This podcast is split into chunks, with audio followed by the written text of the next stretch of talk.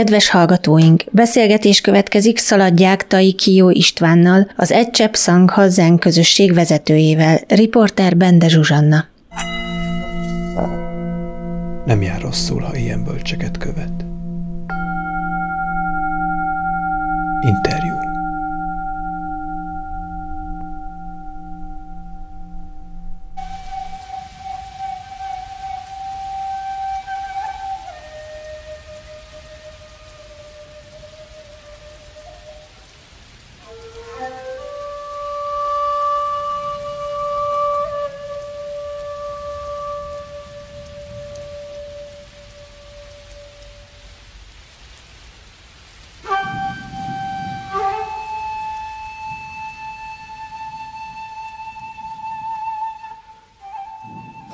sok szeretettel köszöntelek István a Butha FM hallgatóinak nevében is. Szia! Hello, üdvözlök mindenkit! Szaladják, Taikió Istvánnal beszélek. Régebben filmoperatőr voltál, művész is vagy, a legnagyobb orosz filmrendezőköz hasonlítanak téged, és tényleg van is abban a világban valami, tehát nekem is eszembe jutottak a nagy oroszok. Emellett művész is vagy, nemrég utoljára a Nagymarosi fotókiállításodon találkoztunk. Felmerül az emberbe a kérdés, most más minőségben beszélgetünk, vagy mindjárt árulom, csak hogy a, hallgatók nyilván nagyon sokan ismernek már téged, de az emberbe így felmerül a, a kérdés, hogy egy ilyen nagyon is lehetséges és, és, és ígéretes karriert felcserél az ember arra, hogy megtalálja a megvilágosodást. Uh-huh. Hogy erre elég nyomon sok ok lehet, oka lehet az embernek, uh-huh. ugye? Hát a helyzet az, hogy soha nem jutott eszembe a megvilágosodás. Nem? Nem. Tehát nem, nem azért kezdtem el gyakorolni, nem el akartam világosodni. Nem tudom, ez egy belső kényszer. Uh-huh. Tehát, de nem a megvilágosodás miatt. Tehát sokkal fontosabbnak tartottam, hogy az emberekkel tudjunk valamit kezdeni. Uh-huh. Már most úgy értem, hogy, hogy, hogy, hogy látom, hogy mennyire szenvednek. Uh-huh. És akkor kell valami, amit adni tudunk nekik amitől megváltozik az életük, és akkor a filmezésben is valami ilyesmit próbáltam megcsinálni, de aztán rájöttem, hogy sokkal hatékonyabb, hogyha személyesen hatunk a másikra. Uh-huh. Ugyanis a probléma ott van, hogy a, azt már elmondtam talán, hogy a művészetben vagy a filmezésben odáig lehet eljutni, hogy valaki esetleg elgondolkodik az életén. De az, hogy változtasson, az hétszentség, hogy, hogy nagyon-nagyon ritkán fordul elő, és a, amikor gyakorolni kezdünk, akkor viszont itt, itt pillanatról pillanatra érzékeljük a változást egymáson is, meg magunkon is. Uh-huh, uh-huh. És ez egy sokkal hatékonyabb dolog, mint, mint mondjuk esetleg filmet csinálni. Uh-huh. És uh, volt egyébként, találkoztál te ilyen filmmel, amelyik meg ilyen hatást lehetne tulajdonítani, hogy akár az életét is megváltoztatja valakinek? Hát a potenciális lehetőség minden filmben benne van, uh-huh. mert igazából nem attól függ, hogy a filmnek milyen a minősége, hanem a film és a befogadó, Csak hogy találkozik. Uh-huh. Igen, de e, nem biztos, hogy... Tehát én most hirtelen nem tudok ilyet, inkább azt mondanám, hogy a tapasztalata azt mutatja, hogy olyan radikális változások nem jönnek uh-huh. létre az ember életébe, ellentétben a gyakorlással, uh-huh. ahol is nagyon kemény változások uh-huh. tudnak belépni. Uh-huh. Igaz, és, és ez lett volna egyébként a második kérdésem, vagy legalábbis ezzel kapcsolatos, hogy ha van a művészetnek önbecsapása, vagy hogy mondjam, egy ilyen illúziója, akkor hol van ez, de akkor tulajdonképpen meg is válaszoltad hát, egy kicsit. Valamilyen szinten igen, de a helyzet az, hogy szerintem a művészet sose feltételezte azt, hogy, hogy van, van egy ilyen változás. Vagy én legalábbis nem gondolom, hogy feltételezte. Inkább arra gondolok, hogy hogy a művészet, meg az tulajdonképpen ennek az egyetemesnek a megnyilvánulás, megnyilvánulási formája, és a szépség is az. És, és tulajdonképpen ezt az egyetemest akarja megnyilvánítani. És az egy plusz lépcső, vagy egy másik fokozat, amikor azt mondjuk, hogy oké, okay, de elősegítjük a változást. Tehát először az egyik esetben, a művészet esetben felmutatjuk a szépséget, a másik esetben pedig elősegítjük, hogy esetleg ez a szépség létrejöhessen. Uh-huh, uh-huh. Uh, azért van mégiscsak, vagy lehet, hogy én értelmezem úgy, hogy mégiscsak van egy ilyen elvárás a művészet felől. Tehát mostanában olyan magas piedesztára van állítva tulajdonképpen, mintha minden tudna, mint hogyha egy, egy ilyen megmentő ő is lehetne akár. Aha, ez egy nagyon jó megfigyelés, szerintem tökéletesen igazad van, de ez azért van, mert a világ deszakralizálódott. Mm. Tehát, hogy nincs benne a szentség, elveszett a szentség, és mivel, mivel ez a hiány van, utána jön a következő, hogyha már az nincsen, akkor, akkor valamivel pótolni kell, és a művészet ott van az első sorban, mivel még lehet. Mert ez még mindig hordozza a szentségnek a, az emlékét. Vagy Tehát, a lehetőséget. Vagy a lehetőséget, mm. így van, pontosan. Mm. De szerintem itt a, itt a gyökérok alapvetően az, hogy a művészetben nagyon könnyen összekeveredik a, a, az egyetemes és az ego. Igen. És, és nagyon dominánsá tud válni az ego. Na most a gyakorlásban az történik, hogy, hogy amikor dominánsá válik az ego, akkor tök világos, hogy nem jól gyakorolsz, mm. és rögtön, ha van valami hiteles ember a környezetedben, akkor rögtön tart neked egy tükröt, hogy ez nem oké. De a művészetben nincs ilyen tükör, mert, mert nagyon könnyen összecsúszik ez a kettő, és nincs is olyan ember, akit egy művész, mert általában azért nagyon öntörvények az ember, mint ilyen tekintét elfogadnának, hogy azt mondják, hogy hú, tényleg azt mondta, akkor el kéne gondolkozzak, hogy talán nem jól élek, vagy talán mégse oké, és amit csinálok. Igen, és mint hogyha éppen ellenkező tendenciák érvényesülnének. Tehát, hogy minél kisebb az ego, annál kisebb a siker is, vagy hogy e, valahogy... Igen, ez így van, és ez a, a, ez a deszakralizáltságból adódik. Igen. Egyértelmű. Tehát minél jobban el tudod találni az átlag nézőnek az átlag tudatállapotát, annál nagyobb a siker. Mm. Csak ugye az átlag néző átlag tudatállapota azért, hogy mondjam, most így a buddha szempontjából vagy buddhista szempontból azért nem annyira kifinomult. A beszélgetésünk apropója viszont az, hogy itt vagyunk a Király utcába, a One Drop Zen közösségnek ez a székhelye, ugye? Igen, hát, igen, igen. Értem. Mikor, mióta a székhelye ez? Mióta léteztek? Hát mi 2000 óta létezünk, de azért több helyünk is volt. Hmm. Tehát volt először a Hajós utcába, akkor még az Ernő barátom támogatott, a Mesterházi Ernő minket, aztán utána átköltöztük a Váci utcába, és a Váci utcából jöttünk ide. Uh-huh, Igazából a Király utcába. Akkor ez 20-21 éve. Hát uh, igazából már nem közösség. számoltam, de igen, tehát ez 20 éve, hát én mondjuk 97-ben kezdtem a gyakorlást, és a, a csoport igazából 2000-ben alakult. Uh-huh. És hány ember számol ez a csoport, vagy mennyien vagy? Hát azt mondanám, hogy körülbelül 50 nagyon komoly mhm. gyakorló van, tehát uh-huh. úgy értem, hogy komoly gyakorló, akik egyhetes elvonásokat csináltak Németországba, vagy akár éppen Japánba, vagy Japánba akár több időt is, és akkor ezen kívül még van egy olyan 20-30 ember, aki akkor mondjuk így, hogy közepesen aktív, uh-huh. és aztán a szórásban meg viszonylag sokan vannak, akik hol felbukkanak, uh-huh. hol nem. Mhm. És hát ez ilyen, tehát uh-huh. nagyjából én azt mondanám, hogy egy 80-90-100 emberről beszélünk, de az aktív gyakorlók száma az viszonylag stabil, tehát az egy ilyen 30-40 uh-huh. ember. Az nem kevés egy ilyen nem túl nagy helyen. Igen, de mondjuk tekintve, hogy minden nap van gyakorlás, ezért eloszlik azért a gyakorlóknak Persze. a uh-huh. száma. És hányan vannak azok közül, akik, akik nagyon régóta itt vannak, akiket említettél, azok mind mondjuk, hogy 15-20 éve is vannak még itt? Vannak azért, Na. persze. Tehát vannak jó páran, akik mit tudom én, 15 igen, 15-20 év között gyakorolnak, és aztán van a következő nemzedék azért egy 10-12 év, mm. és aztán meg vannak, akik 5-6 éve, mm. nyilván vannak, akik kevésbé. De, de a lényeg, hogy tehát vannak, tehát az egész skála mm. itt van, vannak gimnazisták is, akik gyakorolnak, mm. tehát ez az csodálatos. Mm. És merészebb álmaid voltak, vagy elégedett vagy ezzel a számmal? Hát nem ezen múlik, szerintem a, minő, a minőség, a minőség, a minőség számít. Hát én arról álmodom, hogy 10 millió ember gyakorol Magyarországon. Radikális változások történnek, történnének, hogyha ez így lenne minden szempontból, tehát a, a szellemi állapotunkat nézve.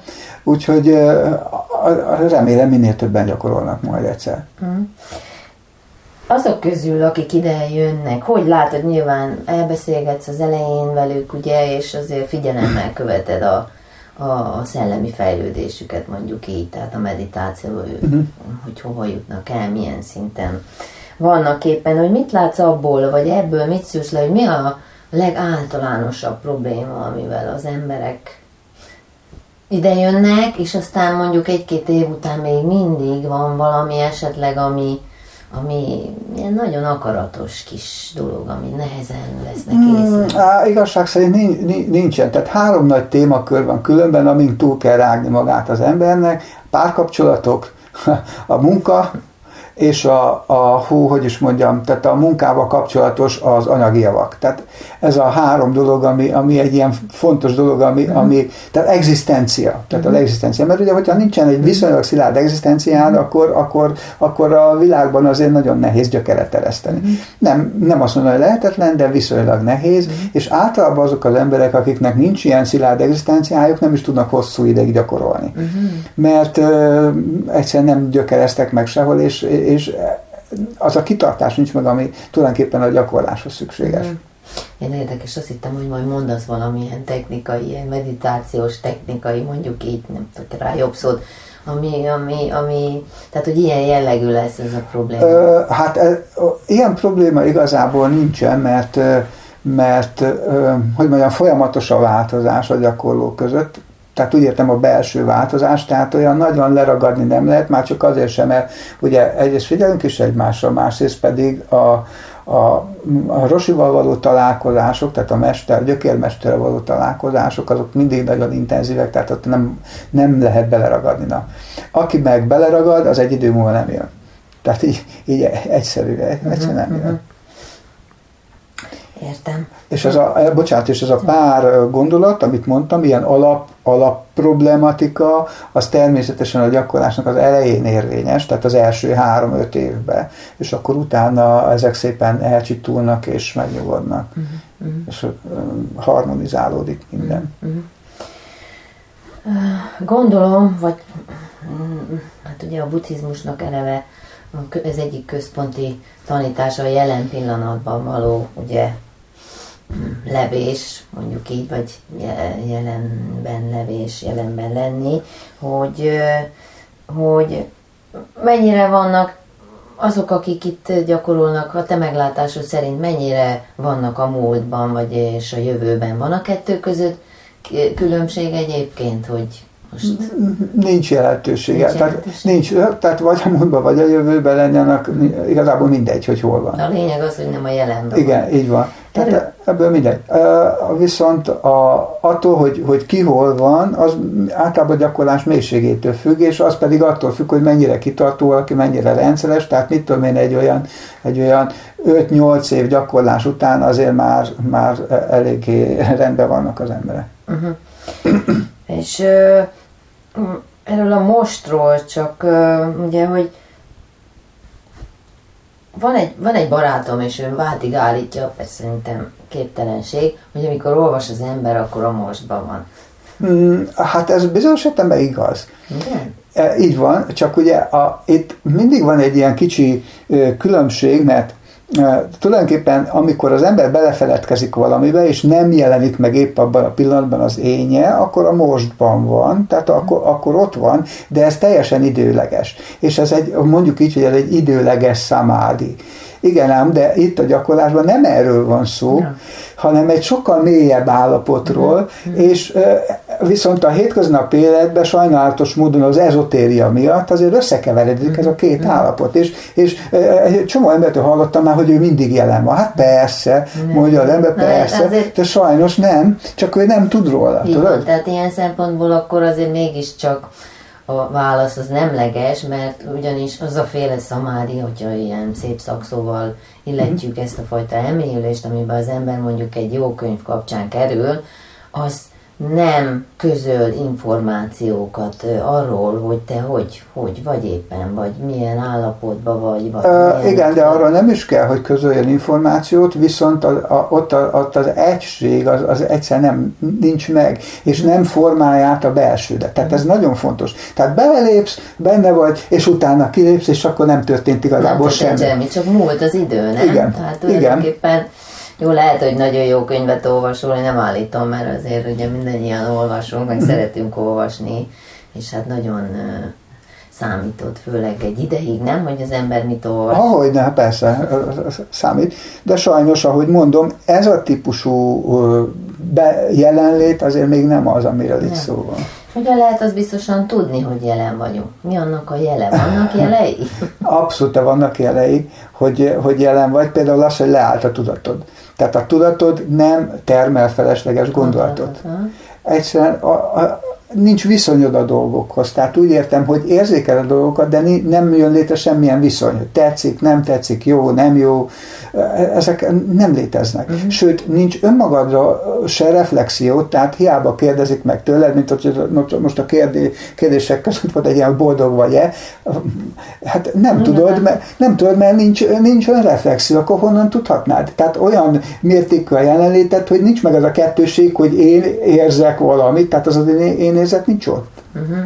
És azért nem is lehet válaszolni uh-huh. erre a kérdésre. Azért érdekes, nem, hogy, hogy amikor arról olvasol, hogy mi különbözteti meg a homo sapiens az állatoktól, uh-huh. mindig az önreflexiót hozzák föl. Uh-huh. Tehát, hát igen, de ez egy jogos felhozata. Persze, Ugyan... csak hogy, hogy tulajdonképpen mégis ez a legnagyobb önbecsapás. Tehát ami, ami leválaszt minket ugyan az állatvilágról, vagy az uh-huh. állatokból úgymond kiemel, vagy különbé tesz, vagy más, uh-huh.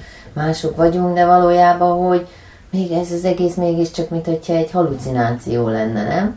Hát bizonyos értelemben így van, és azt kell mondjam, hogy, hogy ez egy evolúciós lépcsőfok, csak mi beleestünk abba a csapdába, azt gondoljuk, hogy ez a végső pont. De pont fordítva van, mm. hanem ismét el kell hagyni a kettőséget, és amikor egy ismételt egységbe lépsz be, akkor vagy az emberi minőségenek a csúcsán, amiben egyesül a az, mondjuk így, hogy az állati ösztön és, a, és a, a, az énnek a karaktere uh-huh. egyesül, egybekerül, és akkor uh-huh. elfelejted az, azt a sort, ami addig történt, viszont azt úgy, úgy szokták mondani az ember, hogy egy csecsemő ezer méter hosszú őszakállal.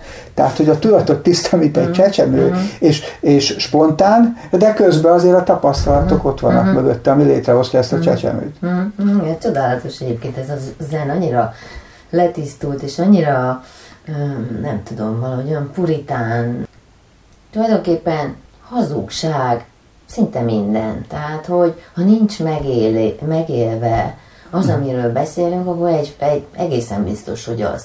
De a megértés uh-huh. közben is beszélünk, az talán nem hazugság, amikor próbálunk uh-huh. valamit megérteni, de, de közel állunk még így is, akkor is hozzá, mert ha nincs mögötte megélés, akkor, akkor ugye... Ez, ez pontosan, szó... pontosan így van. Tehát tulajdonképpen az a probléma, hogy olyan intellektuálisak lettünk, hogy azt hiszük, hogy ha valamit megértünk, azt meg is éltük. De igazából ez nem így van. Így van. És itt, itt keveredik össze a dolog. Rossing például mindig azt szoktam mondani, hogy a legnehezebb dolgom az intelligens emberekkel van. Elhiszem. Elhiszem. ezt, ezt mondta, mindig igaza a legnehezebb. Én is ismerek egy csomó olyan embert, szinte legyintettek arra egy ilyen, egy ilyen gőg, egy ilyen intellektuális gőgből kifolyólag, ezt így elintézik, uh-huh. ezt a szellemi utat, vagy egy útkeresést tulajdonképpen. Hát azt kell mondjam neked, ez most nagyon jó, amit mondod, de azt kell mondjam, hogy van még egy súlyosabb helyzet, amikor valaki eljön ide, és azt gondolja, hogy ő már tudja. Igen, az még rosszabb. Elhiszem. Igen, ez a, a, a csendről te is beszélsz, meg a szó korrumpálódásáról, tehát tényleg azt is olvastam rólad, hogy szeretted Hamas Bélát, és sokat olvastad mm korábban, és hát ő nagyon sokat beszélt erről, ugye a, hallgatás tiszta cselekedete, és hát maga, hát hogy a keresztények is mondják, hogy a kezdetben volt az ige, és az Isten volt az ige, és hogy az első ige tulajdonképpen a lenni, nem? Tehát, uh-huh. hogy, hogy a tulajdonképpen a uh-huh. létezés, uh-huh. és, és minden más, ez, tehát, hogy ez egy ilyen a tevés-vevés helyett a, a, a levés, az ige, ha, ha korrumpálódott, akkor már nem varázsige, akkor üres szó és fecsegés. Pontosan így van, és, és most visszatérek a beszélgetésünknek a korábbi szakaszához, hogy ez különbözteti meg a, azt, hogy jelen vagy, vagy nem vagy jelen. Mert amikor uh-huh. jelen vagy, akkor létezel, amikor nem vagy jelen, akkor meg csak teszel-veszel. Uh-huh. Tehát akkor, akkor, az, akkor az, az csak úgy valami. Mit jelentett neked egyébként Hanvas Béla? Ó, hát nekem az, e- én, én úgy érzem, hogy ő volt az első mesterem. Na, A második mesterem a Rossi, úgyhogy ott, ott meg is maradtam, de mert szerencsére él. A Hanvas nem ismertem élőben, mert általános iskolában mentem, amikor Hanvas meghalt, tehát tulajdonképpen semmi esély nem volt hogy találkozunk, tehát azt sem tudtam, hogy a világon van. De összességében az ő írásai indítottak el, és hát minden írásnál azt éreztem, hogy úristen, ezt kimondja helyettem. Én pontosan ezt gondolom, csak nem tudtam kimondani. mindig így beszéltetek, ilyen nyíltan beszéltetek arról, hogy mi a megvilágosodás? Szerintem igen. Igen? Nagyon sokan beszélnek arról, hogy mi a megvilágosodás, meg nagyon sokféleképpen ezt is meg lehet fogalmazni, nem? Hát hogyne, hogyne. Ez, ö, Nyilvánvalóan. Tehát lényegében egy közös tapasztalat van, amit minden egyes ember, sőt minden egyes irányzat a maga nyelvével próbál kifejezni. És, és még, még így se tudja leírni igazából, csak hogy körülbelül megpróbáljuk közölni a másikkal, hogy miről van szó. Mondjuk te azt mondtad, hogy amikor ráébredünk, hogy a tudat tisztán érzékel, és nem szükséges hozzá az én, az a felébredés. Hát igazából igen. Igen. Tehát ott, ott lépsz be a létezésbe, tehát pont az a pillanat, amikor valóban jelen kezdesz lenni, valóban jelen vagy, tehát nem úgy, hogy csak azt hiszed, hogy jelen vagy, hanem valóban jelen vagy, és ott, a, hát erről van szó. Tehát, hogy ott a létbe lépsz be, és abban a létben örökké valóság van, tehát nincs, nincs elmúlás, jelenlét van, ami mindig tart. Igen, de aztán ugye beszélsz te magad is egységélményről, hogy a, a Ja, hát az is fontos, igen. Így, így van, tehát hogy a, vannak, akik ezt, ezt tételezik egyébként a megvilágosodás. Hát a- igen, de ez így van, de ebben a jelenlétben az egységélményt Az is megéled. Igen, Mhm. igen. Tehát mindegy, hogy hova tesszük a hangsúlyt, mert néha ide kell tenni, néha meg oda kell tenni, ez mindig a, éppen a kérdéstől is függ. Mhm. De alapvetően, ha nincs egységélmény, akkor azért nem beszélhetünk megvilágosodásról. Nem, nem, mert ugye azt mondják, és ez egybevág azzal, amit állítanak róla, hogy nem egy, nem egy információt keresünk, hanem egy tapasztalatot. Tehát, hogy nem egy... Pontosan. Ez egy megélés. Pontosan így van. Tehát amíg az nincsen, hogy úristen, ez a szék is én vagyok, meg ez a padló, meg ez a fal, meg az autó, meg te, meg én, amíg ez az élmény nincs meg, addig, addig nem beszélhetünk megvilágosodásról.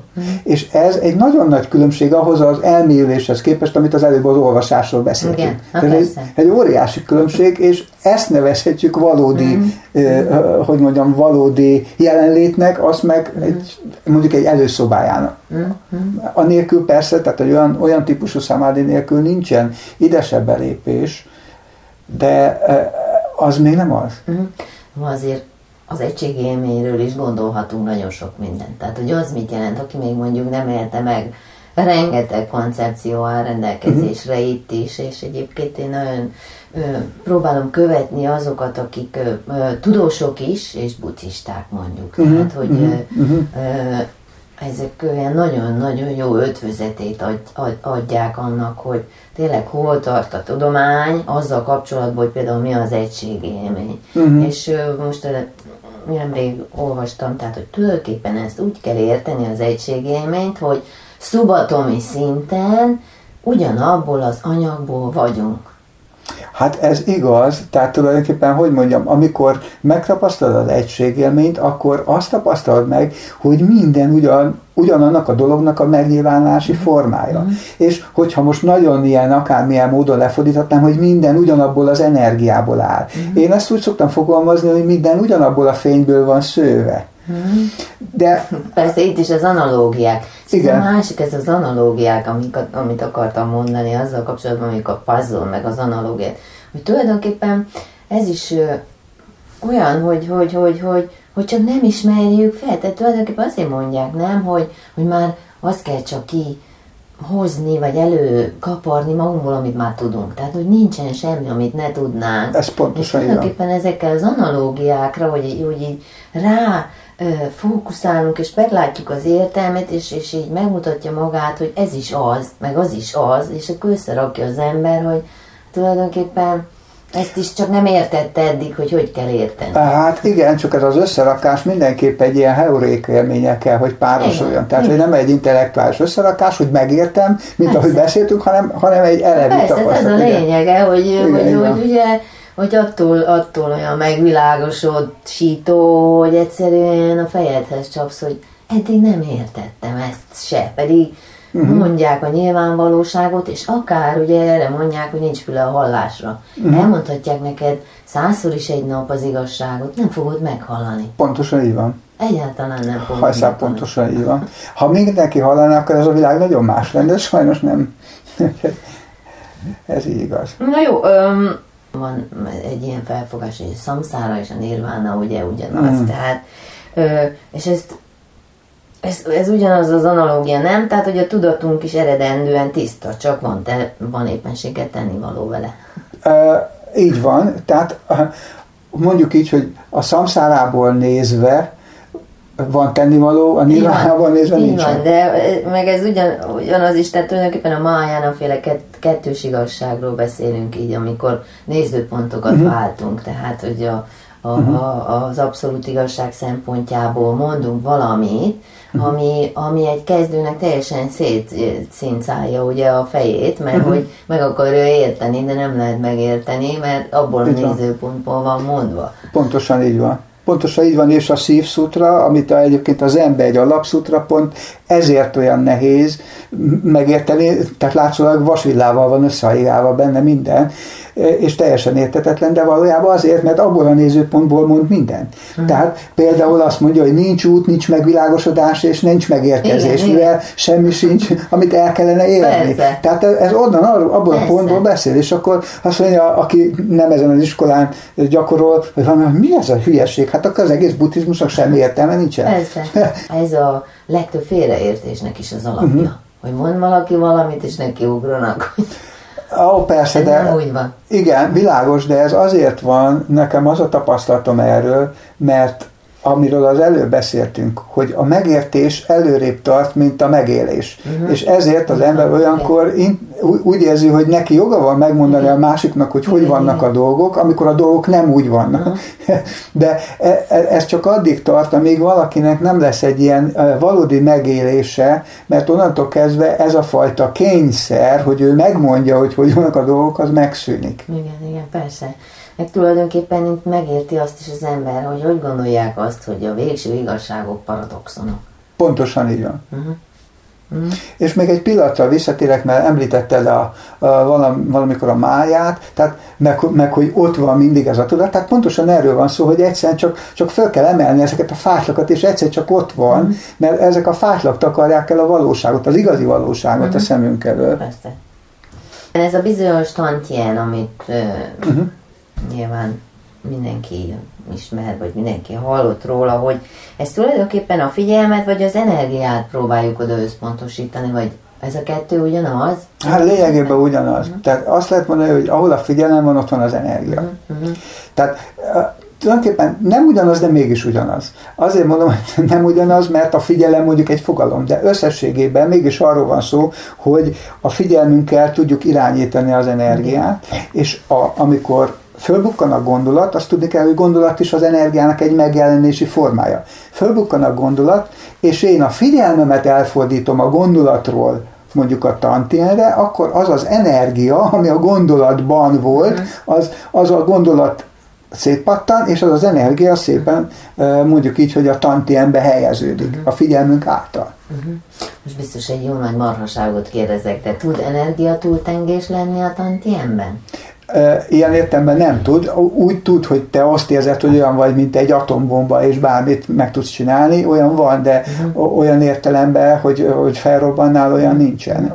A tantiemben. Mert ugye, ugye arról is szerintem beszéltél, vagy egész biztos, hogy ez egy topik, vagy egy, egy, egy, egy kérdés, hogy Ugye az ember fejébe ez a sok gondolat, de tényleg már azt se tudjuk a végén, jön, felbukkan, ez, ez, tehát teljesen random az uh-huh. egész. Tehát uh-huh. amikor az ember, és ezt, és ezt, ha nem figyel oda az ember, akkor az okozhat egy ilyen, egy ilyen ö, nem túltengés, de tulajdonképpen egy ilyen felbelevés, egy ilyen vízfejűséget, vagy nem is tudom, ami... Pontosan így van, tehát ez annak a következő, tehát ilyen értemben van, ilyen értemben van, mert hogyha nem tudod kezelni, tehát a figyelmeddel nem tudsz a tantienre mm. koncentrálni, akkor az az energia a sok ülés miatt belejön, mint a fejedbe, mm. és egy milliárd gondolatod lesz, sokkal több, mint korábban, mm. vagy legalábbis nem volt annyira tudatos, de nagyon-nagyon sok gondolatod lesz, és ez bizony el, előfordult, hogy megborít, tehát mm. pszichésen megborít. Igen, igen, igen. Tehát akár, akár még, mm, hú, hogy is fejezem ki, ilyen, ilyen pszichikai problémákat persze, is okozhat. Persze.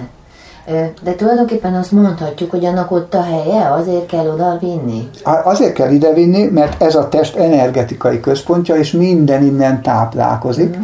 Minden, tehát a, a csakrák is innen kapják az energiát, a vezetékek is, és amikor ez a pont megtelt, mm. akkor mint, a, mint az edény, az túlcsordul, elkezdi föltölteni a testnek a többi energiarendszerét, és utána egyszer csak elkezded érezni, hogy nem vagy azonos a testeddel, hanem tágabb vagy annál, még tágabb, még tágabb. És amikor fullra megtelítődik, az olyan, mint a föl, fölfújtak volna egy hatalmas lufit, uh-huh. és már csak egy hátja választja el a világtól, és amikor azt a hátját mondjuk valami megböki, uh-huh. tehát például rácsapják az ember lábára az ajtót, hogy a mester rákiált, vagy mit tudom hogy a megvilágosodás történetek vannak, akkor az kidurran, és akkor a két energia, a két energia alatt most az univerzum energiája, meg amit te mhm. személyes energiádnak tartottál, az hirtelen egybeolvad, és akkor van a megvilágosodás.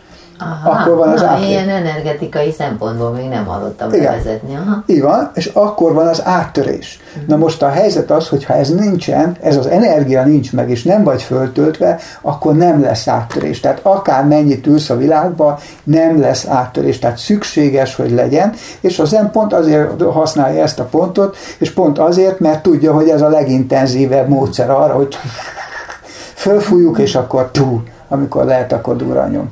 Szeretném még, hogyha kicsit arról beszélnél, hogy hallottam, hogy, hogy építkeztek. Kicsit hát ez, ez úgy pontos, hogy most sajnos még nem építkezünk, tehát most még mondjuk, nem. mondjuk úgy, hogy a tervek készülnek, a tervek készülnek, szeretnénk egy, egy mondjuk így egy vidéki elvonuló központot, egy vidéki zendót, egy vidéki centrumot, egy kolostort, tehát ez mindegyben van, és egy öko egy ökogazdaságot is. Hát ez, ez most tervezés alatt van, a földünk már megvan hozzá, tehát van egy hatalmas földterületünk, 6 hektár, lesz egy ilyen, mindenképpen. Uh-huh. Na, ez nagyon szett kolostor. A kolostor a klasszikus értelmében végre lesz egy... Hát most erre van egy erre van egy elképzelés, ez az elképzelés pedig arról szól, hogy, hogy lesz egy kolostori formája, ahol ugyanolyan kemény és komoly gyakorlás fog folyni, mint egy hagyományos zenkolostorban, és lesz egy világi része, ami viszont megengedi azt, hogy máshogy éljen az ember, mint ahogy a hétköznapokban, de, de nem is egy kolostori, egy teljes kolostori életformába.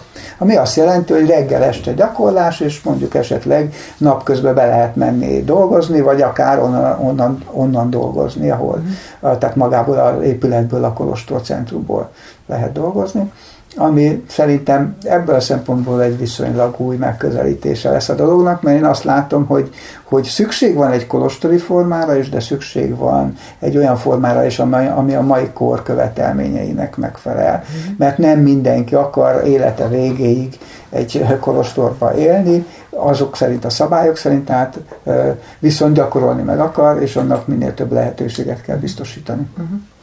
Hát ez nagyon jól hangzik. Ha bármiben tudok segíteni, én nagyon szeretnék. Hát mindenképp megköszönjük mindenkinek. Van egy számlaszámunk a vandropzen.hu oldalon, és ha tudtok, akkor segítsetek, mondom a hallgatóknak is, támogassátok. Most ősszel volt egy nagy faültetési akciónk, száz, hát több mint száz fát ültettünk el, most tavasszal folytatjuk, ugyanis a Földön most egyelőre nincs semmi, tehát ugye egy szántóföld, és most, hogy kis ligetesítés, meg ilyesmi folyt ősszel, egy nagyon kemény munka. Egyébként meg lehet nézni, azt hiszem ezt a filmet a vandropzen.org szájton, ez egy nemzetközi szájt, és akkor ott láthatjátok ezt a filmet, egy kicsit vissza kell majd tekelni.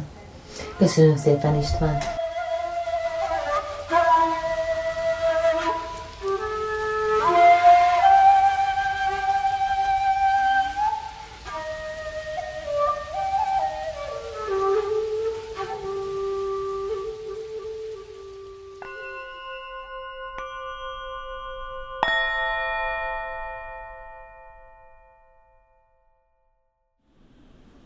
Beszélgetést hallottak Szaladják Taikió Istvánnal, az Egy Csepp Szangha közösség vezetőjével. Köszönjük, hogy hallgatnak minket!